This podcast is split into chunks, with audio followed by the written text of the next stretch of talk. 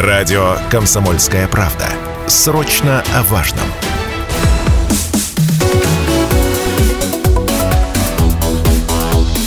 Тема дня. Вечерняя тема дня на радио «Комсомольская правда» Челябинск. В студии Станислав Гладков, рядом со мной Алина Покровская. Вы знаете, хочется начать сегодня с обсуждения актуальнейшей темы, которая взорвала буквально информповестку не только Челябинской области, да и всей страны.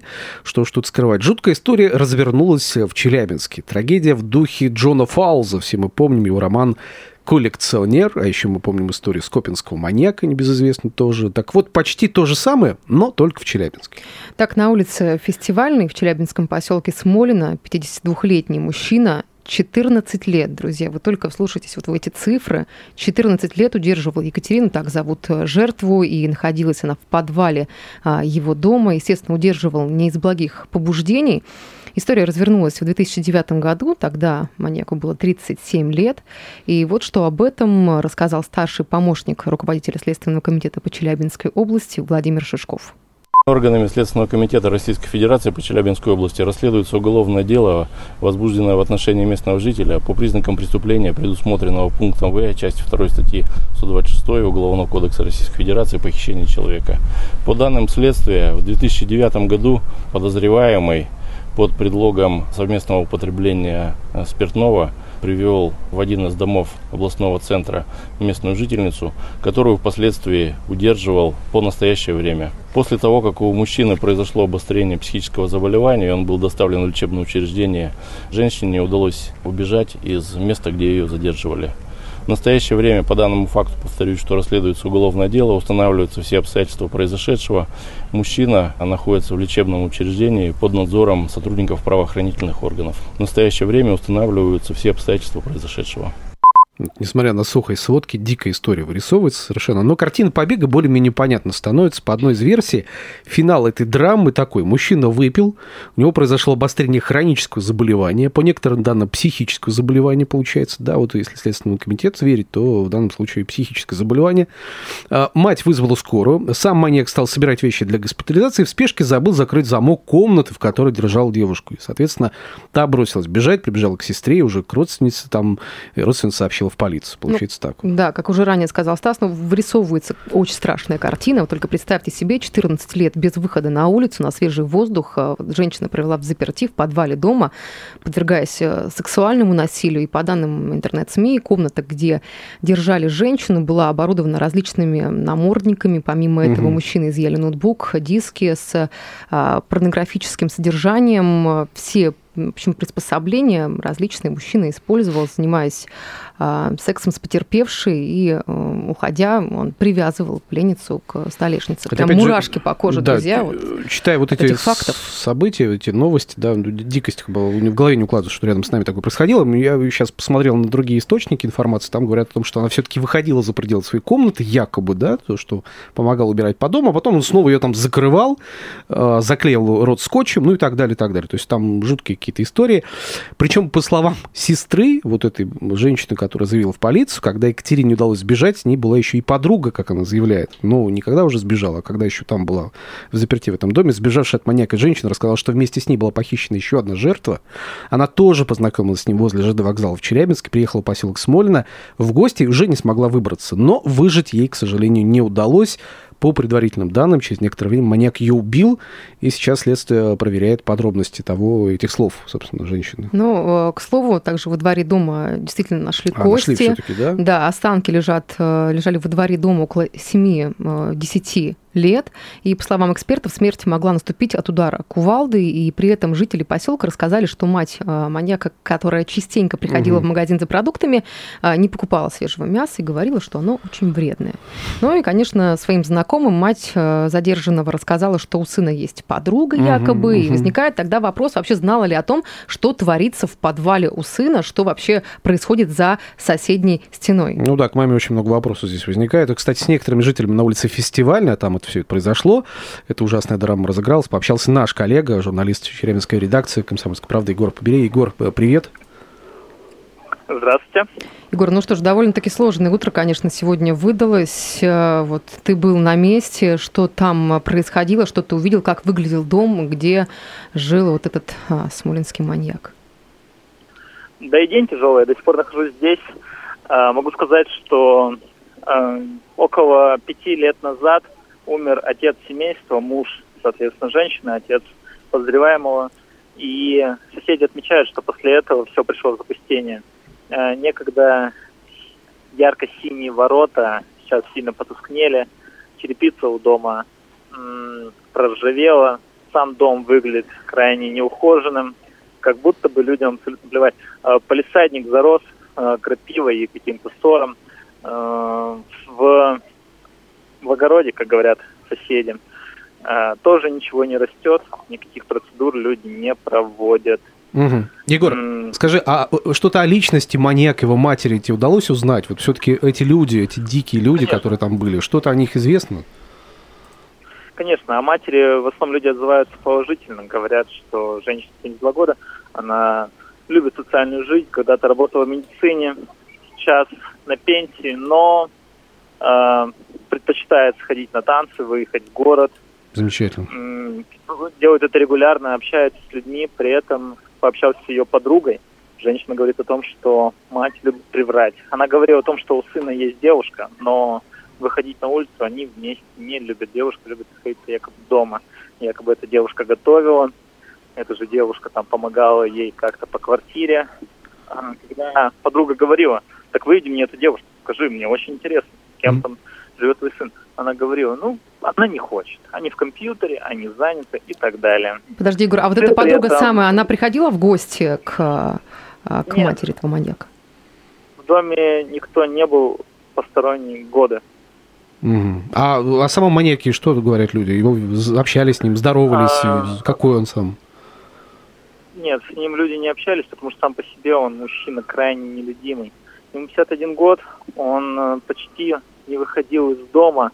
Если выходил, то уже в темное время суток путешествовал перебежками, в магазин не ходил, а какой-либо социальной активностью почти не занимался. Единственное, что мне сказали жители соседнего дома – а, это многоквартирный дом, у него обустроена детская площадка, и они говорят, что в последнее время он сповадился, что называется, ходить на эту детскую площадку и наблюдать за детьми. Например, не так давно здесь был такой локальный праздник, как День двора. Мужчина этот стоял на углу, наблюдал, к нему подошли э, нормальные мужчины, местные жители говорят, что тут делаешь, он сразу же развернулся и ушел. Угу. Егор, ну неужели соседи ничего не замечали? Все-таки 14 лет, такой срок, э, такие цифры, ситуация крайне страшная. Э, какие-то, может быть, были э, шумы, крики, возгласы. В целом, что говорят окружающие? Ни шума, ни звука, ни крика, никаких признаков того, что здесь могла быть э, девушка, женщина, нет. Э, люди говорят о том, что... Одни говорят о том, что здесь практически не, го, не, горят, не горит э, свет в окнах, другие, наоборот, говорят о том, что он горел в странное позднее время, причем в окнах зарешоченных. Угу. Вообще жут, жуткая история. Егор, спасибо огромное. Да, на связи у нас был наш коллега, журналист Челябинской редакции «Комсомольской правды» Егор Поберей. Ну, вообще картина дико, как это вырисовывается. Да, вот маньяк жил рядышком, да, все с ним там знали, что он, этот мужчина есть, но не знали, чем он на самом деле занимается, получается. Вот и все. Ну, вот сейчас во дворе дома на улице Фестивальной, э, поселок Смолин, повсюду разбросаны перчатки, в которых работали эксперты. Сам маньяк находится в лечебнице под контролем угу. силовиков, и э, с выбравшейся из плена женщины сейчас работают работают следователи? Я думаю, да, там работы хватает у следователя сейчас. Ужас ситуация в том, что все это происходило рядом с нами, с маньяком мы могли как-то пересекаться. Э, соседи, наверное, здоровались когда-то с ним, да.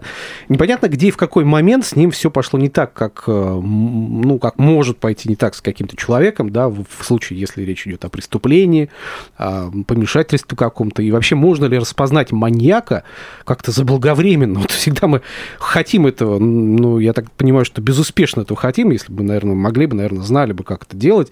В общем, сейчас настало время задать вопросы э, заведующей кафедрой психологии Южноуральского государственного медицинского университета, доктора психологических наук Ольги Шумаковой. Ольга Алексеевна, добрый вечер. Добрый вечер. Ольга Алексеевна, ну вот э, довольно-таки страшная ситуация. Если говорить с точки зрения вот психологической составляющей, можно ли при первой встрече, при первом знакомстве определить э, человека психически нездорового? Потому что мы знаем а, тот факт, что девушка познакомилась на железнодорожном вокзале с этим 37-летним мужчиной, и он позвал ее к себе домой. Ну то есть при вот первом контакте этой встречи можно ли было каким-то характерным признаком определить, что человек болен? Вы знаете, конкретно по этой ситуации очень сложно сказать. Но, а в принципе, если мы говорим о первой встрече одного человека с другим человеком, конечно, сразу распознать э, психически неуравновешенного человека очень сложно, потому что, как правило, преступники умело маскируются.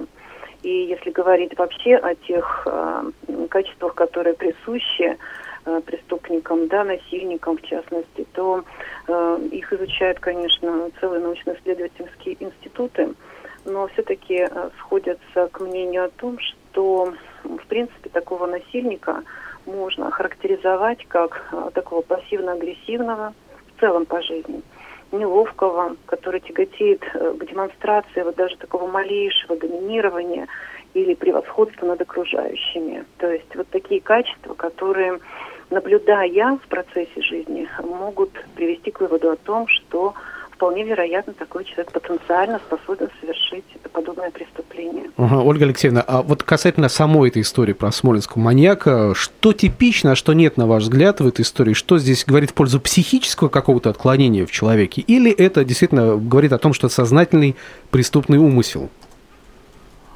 А, ну, вы знаете, э, здесь очень э, так э, спорно рассуждать и говорить о том, что вот прям точно это психическое нарушение или точно это организованное преступление. Скорее всего, и то, и другое, но преждевременно выводы мы делать, конечно, не можем. А вот поэтому вообще преступники, как правило, это те люди, которые имеют психопатологии в своем анамнезе, ну и плюс ко всему есть социальные факторы, которые провоцируют именно обострения таких э, моментов в их жизни. Ну, то есть, скорее всего, человек сознательно что-то делал, да, частичность того, что мы знаем сейчас о маньяке, да, там, например, там, э, искал да. жертву на вокзале, очевидно, зная, что не будут ее искать в дальнейшем. Ну, а все-таки, если вот ситуации такие происходят, ты, ну, возможно, не знаешь каких-то механизмов, там, алгоритмов действия, но интуитивно чувствуешь, что что-то не так пошло, и вот там в процессе общения ты это понимаешь, как э, прекратить это общение, чтобы не вызвать агрессию, можно ли как-то дестабилизировать какими-то фразами, действиями, чтобы все это оборвать? Да, вот это очень важно. Здесь э, безопасность жизнедеятельности, безопасность общения и встреч таких должно стоять человека на первом месте. И, конечно, э, как правило, э, человек, который замышляет преступление, да, такое насилие, он всегда старается свою жертву увести в безопасное для него место – там, где он будет чувствовать себя, свою силу, свою уверенность, увести человека куда-то.